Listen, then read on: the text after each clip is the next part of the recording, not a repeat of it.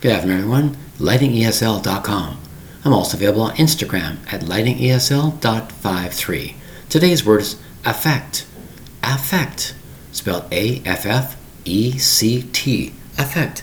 Two syllables for the word affect.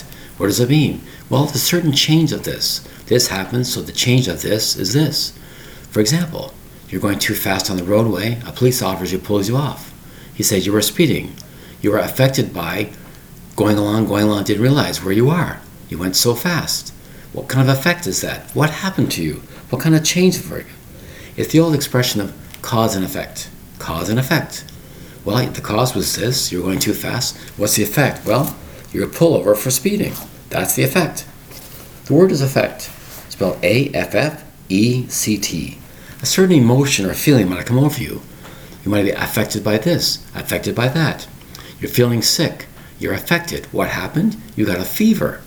Your fever is very high temperature. That's the effect. It's amazing what happens with the word affect, spelled A F F E C T. Thank you very much for your time.